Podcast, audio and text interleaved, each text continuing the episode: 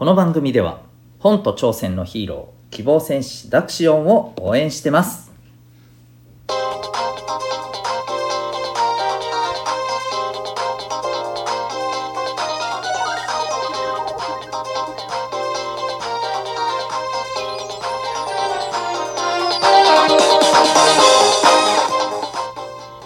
小中高生の皆さん日々行動してますか？あなたの才能と思いを唯一無二の能力へ。親子キャリア教育コーチのデトさんでございます。小中高生の今と未来を応援するラジオ「君ザネクスト。今日はですね、えいじめをしてしまう人は？というテーマでお送りしていきたいと思います。まあタイトルからはい、えー、察するにちょっと重そうな感じですけれどもすごく大事なことなのでですね、えー、ぜひ聞いていただけたらと思っております。よろしくお願いします。えーとですねえー、よくあの私のこのうんまああのいろんな、えー、このいじめに関することを、いろいろ情報をね得たり学んだりしている中でねえっ、ー、とちょっといろいろ思うことがあって今日はお話しするんですけど皆さんの周りってまあねどういうことが起きてるかもちろん僕は分からないですけれどもえっ、ー、と例えばいじめとか、まあ、それはこれはそれなんじゃないのかとか、えー、こういったことが起きてる時になんでこういうことが起きるんだろうなっていうのをですねまずちょっとやっぱりねあの考えてほしいんですよね。あのもちろん起きていることをどうしなきゃいけないっていうあののはもちろん大事なんですよ。うん、あの例えばねいじめられてる人をどうあのまあねどうやっぱりね何て言うのかなそこから守ってい、えー、くのかそして、えー、いじめをしてしまってる人をどういうふうにして止めるのか。うんまあ、あとはそういったことが、えー、ねあのやっぱりこうどう大人に、まあ、先生とかね地域の人たちもそうですよね、うん、に関わってもらってね、えー、どうこれを改善するのかっていうのもすごい大事なんですけどそもそもどういなんでこれが起きてしまうかなっていうところをやっぱりね知っておくべきだと僕は思います。うん、ここの視点がね何て言うのかなみんな少ない気がするんですよね。まああの考えてないわけではきっとないと思うんですけどそれよりも今目の前で起きてるこのいじめをどうするべきかとかね、うん、それこそあの、えー、もう皆さんもこれ多分知ってる人多いよねあのネットですごく出てるからあの北海道の旭川市でのね、えーええ、とね、女子中学生のね、え方が亡くなられた、えー、ことそしてそれに関してねもうずっと、えいじめはなかったって隠蔽してきたようなね問題もそうですけれどもありますよね。これちょっとわからない方は是非あのネットでね調べてみてください、まあ、いろいろ情報出てきますのでね、うん、でああいったこともあの起きてそれに対してじゃあその隠蔽した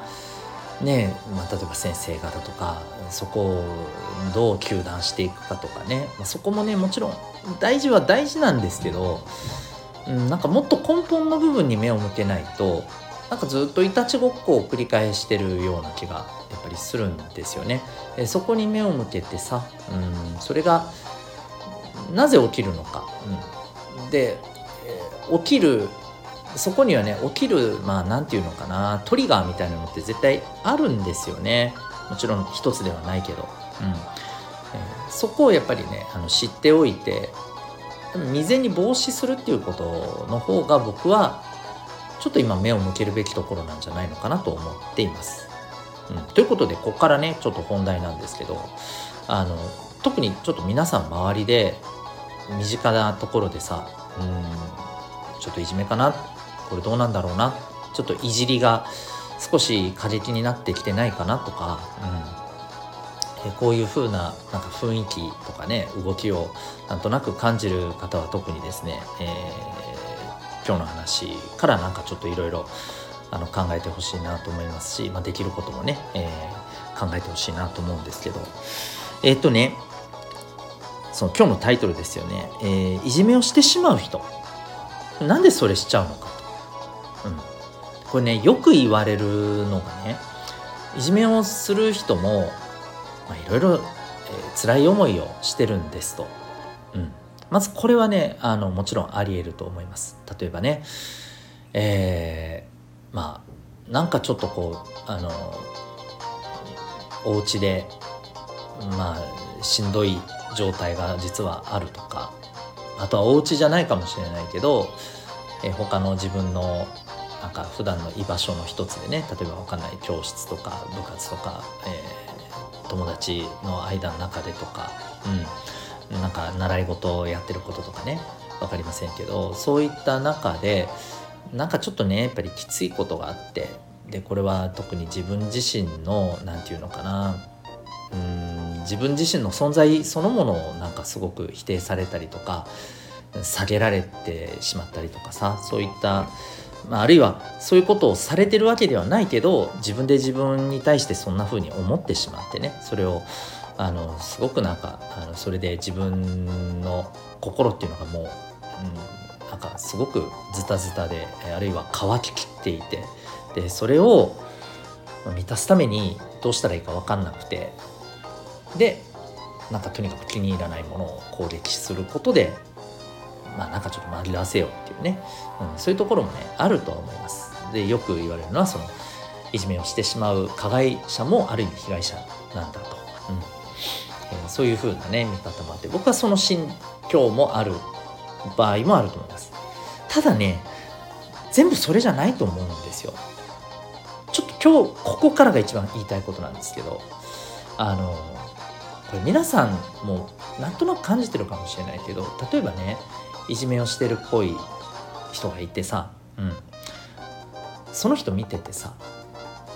じゃ本当にお家で何かあったりとか嫌なことがあって実はすごく傷ついてたりするのかな。いやどうも見えないけどな。全然普通だしあの なんかすごく聞いたら毎日充実してる感じだし、うん、友達も多いしいつも楽しそうだしいやなんかとてもそんな風に思えないなみたいな人も結構いると思うんですよ。うん、どうですかね僕はそんな気がするんですいろいろ聞いてるとね。でじゃあその人たちってさっき言った話が当てはまらないわけじゃないですか。でしょその人がしんどい思いしてる気持ち的に実は苦しかったりするんだいや全然そうではないと。苦しくないだけどいじめるっていうことをしてしまったりしてるよねと、うん、これなんだろうなというとこなんですよね。でここに関しては僕はやっぱりうんこの2つの感覚というかこれの欠如だと思うんですよね。それ何かっていうとまず一つは人の痛みこの気持ちの痛みっていうのがやっぱり、うん、分からないっていうところなのかなと思います。例えばねうんとねあの今大人でさうん例えばそのいじめに対してなんかすごく反対の声を上げてたりあるいはそのさっき言ったようなねこのいじめで、まあ、隠蔽しようとするものに対してものすごくね攻撃をしたりしてる方とかで自分自身もねいじめられたことがあってっていうね、まあ、それで動いたりしてる人もいるんだけれどもなんかねちょっと感じるのはねこれ分かんないけどね、うん、いじめを受けてその痛みがあったからその痛みっていうものがすごくきつかったと。でこういう思いをしてる人が増え増やしたくないっていうねそういう思いっていうよりはね何だろうな、うん、なんていうか痛みというよりはやられたことに対してムカついていて、うん、でそれをなんかそういういじめを隠そうとする大人にもムカついていてだからそこはなんか痛みというよりもねあの怒りなんですよ、うん。どっちかというとそのいじめられて傷ついてしんどかったっていうことよりもあのそこに対する怒りとか攻撃を反撃してやりたいと、うん、同じ目に合わせてやりたいと。そっちの方が強いんだよね。なんかだから痛みを分かってっていうよりはやり返したいっていう衝動。そっちの方が先に行っているようなね感があるんですよね。これなんかあのうんよくあのいじめをした人にそういうことをしてしまった人をもう同じ苦しみを味わわせてしまえっていうことにずっとね終始してるようなあの感じの言動の人って結構そういうところがあるんじゃないかなと思うんですけどなんか痛みを感じることよりも人の痛みってところに寄り添うっていうことよりもとにかくやり返せ、うん、っていうなんかこの攻撃にいっちゃう気持ち、うん、辛いよねっていうことよりもムカつくばよ。やれみたいな。やり返せみたいな。そういう風なねところにすぐ行っちゃう感じだと思うんですよ。でそれってなんか痛みを感じる前に攻撃に先に行っちゃってるんだよねこれね。うん。なので本質的にはね人の痛みにっていうのがね多分分かってるようで分かってないと思うんですよ、うん、こういう風な何て言うのかなすぐ攻撃性に転じるような痛みってなる前に自分がやられてきついなってなる前には？ってすぐこの攻撃にポンって転じてしまうっていうような、まあ、そういう何て言うのかな思考の癖というか、うん、それがある人がやっぱりこの痛みっていうところをきちんと味わうっていうことをしてこなかったと思うんだよねその感覚がちょっと欠如してると思うんだよね。うん、でそういう方ってやっぱりね、うん、攻撃性に行きたがる。だからまあいじめっていう行為にも結構行きたがる、ってしまう、っていうなんかもうこの癖みたいな感じでねなってるような気がするんですよね。これが一つ。でもう一つは違う立場自分と違う価値観とか考え方に対する受け止め方。これがやっぱり分かってない、うん、この感覚がやっぱりこれも欠如してる。うん、っていうところかなと思います。要するにあの、まあ、さっきの話ともちょっとつながるっちゃつながるんだけど自分と違う感覚とか考え方に対してさすごく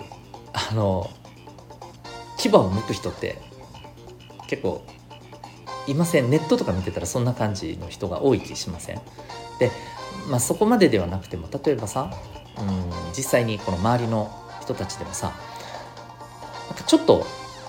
何て言うのかな言われてることに反対された瞬間ものすごく機嫌悪くなるような人とかいません、うん、別にその人に対してさめっちゃなんか文句言ったとかじゃないけど、うん、なんか違うと思うよそれとか例えばねあのその人に同調しなかったらすっごく不機嫌になって急になんかこうもう態度をガラッと一変するような、うん、いませんかね？そういう人ってなんか違う立場の人へのを違う意見こういう意見もあるな。なるほどねと、うん、自分とはでも違うねと。でもまあまあ、うん、君はそうなんだね。なるほどね。っていうふうにちゃんと何て言うのかなそういう人もいるんだよね、うん、でそこを認めきれないんだよね。いやお前それは絶対あかん。自分と一緒に出ないというか自分に同調してもらわないと気が済まないみたいな極端な話。をでそうしないんだったらもうあっち行けみたいなね、そういう感覚でしか受け取れない。違う意見価値観っていうものに対してどう向き合えばいいかっていう感覚がわからない人もこれやっぱそこに行っちゃうんだよね。とにかくなんかムカついたらなんか自分がなんかんって思うものはとにかくもう排除したがるみたいなね、うん、共存っていうことを良しとできない、うん、でこれってやっぱりねあのこれもうでもね言ったらなんだけれども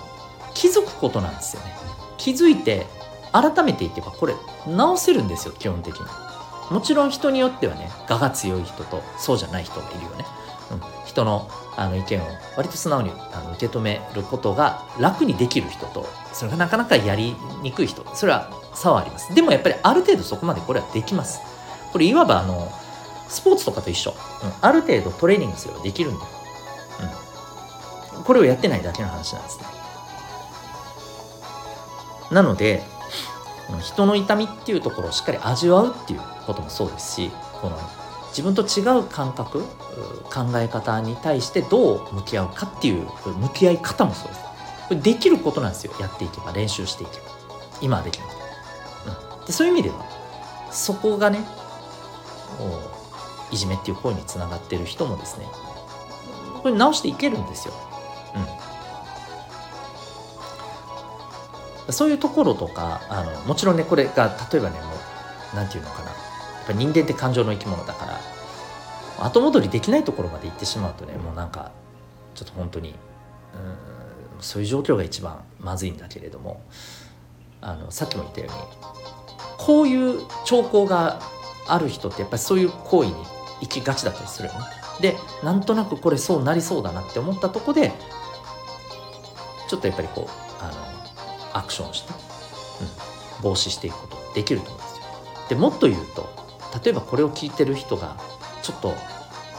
痛いなって思う人いたらさっき言った2つの出来事でね、うん、もしかしたらちょっとそういう種があるかもしれない。これでもそれあることがダメなんじゃないよ誰だってあるから。私だってなんか違う意見に対してはあって思うことはやっぱある。あるけどでもそこでうんちょっと待ってでもねそれはあっちから見りゃこっちもはあだよなと、うん、じゃあっていうふうにやっぱりね向き合っていけるように自分もこう練習していって少しずつ慣れてきてます。みんなもできます。私なんかより大人なんかより、えー、中高生小中高生のあなたたちの方が絶対にうまいんですよ。これに関しては。これは断言してもいい。絶対うまいんです。はい。なのでぜひちょっと今からね人の痛みっていうところをやっぱりこうちょっと辛いけどね感じる自分がなんかされて嫌だったことっていうのをしっかり味わうっていうことだったり、えー、違う意見考えに対してどう向き合うかっていうことだったりこれをね学んでね、えー、できるようにしていくことすごい大事だと思います。はい、それこそね今あのアベマ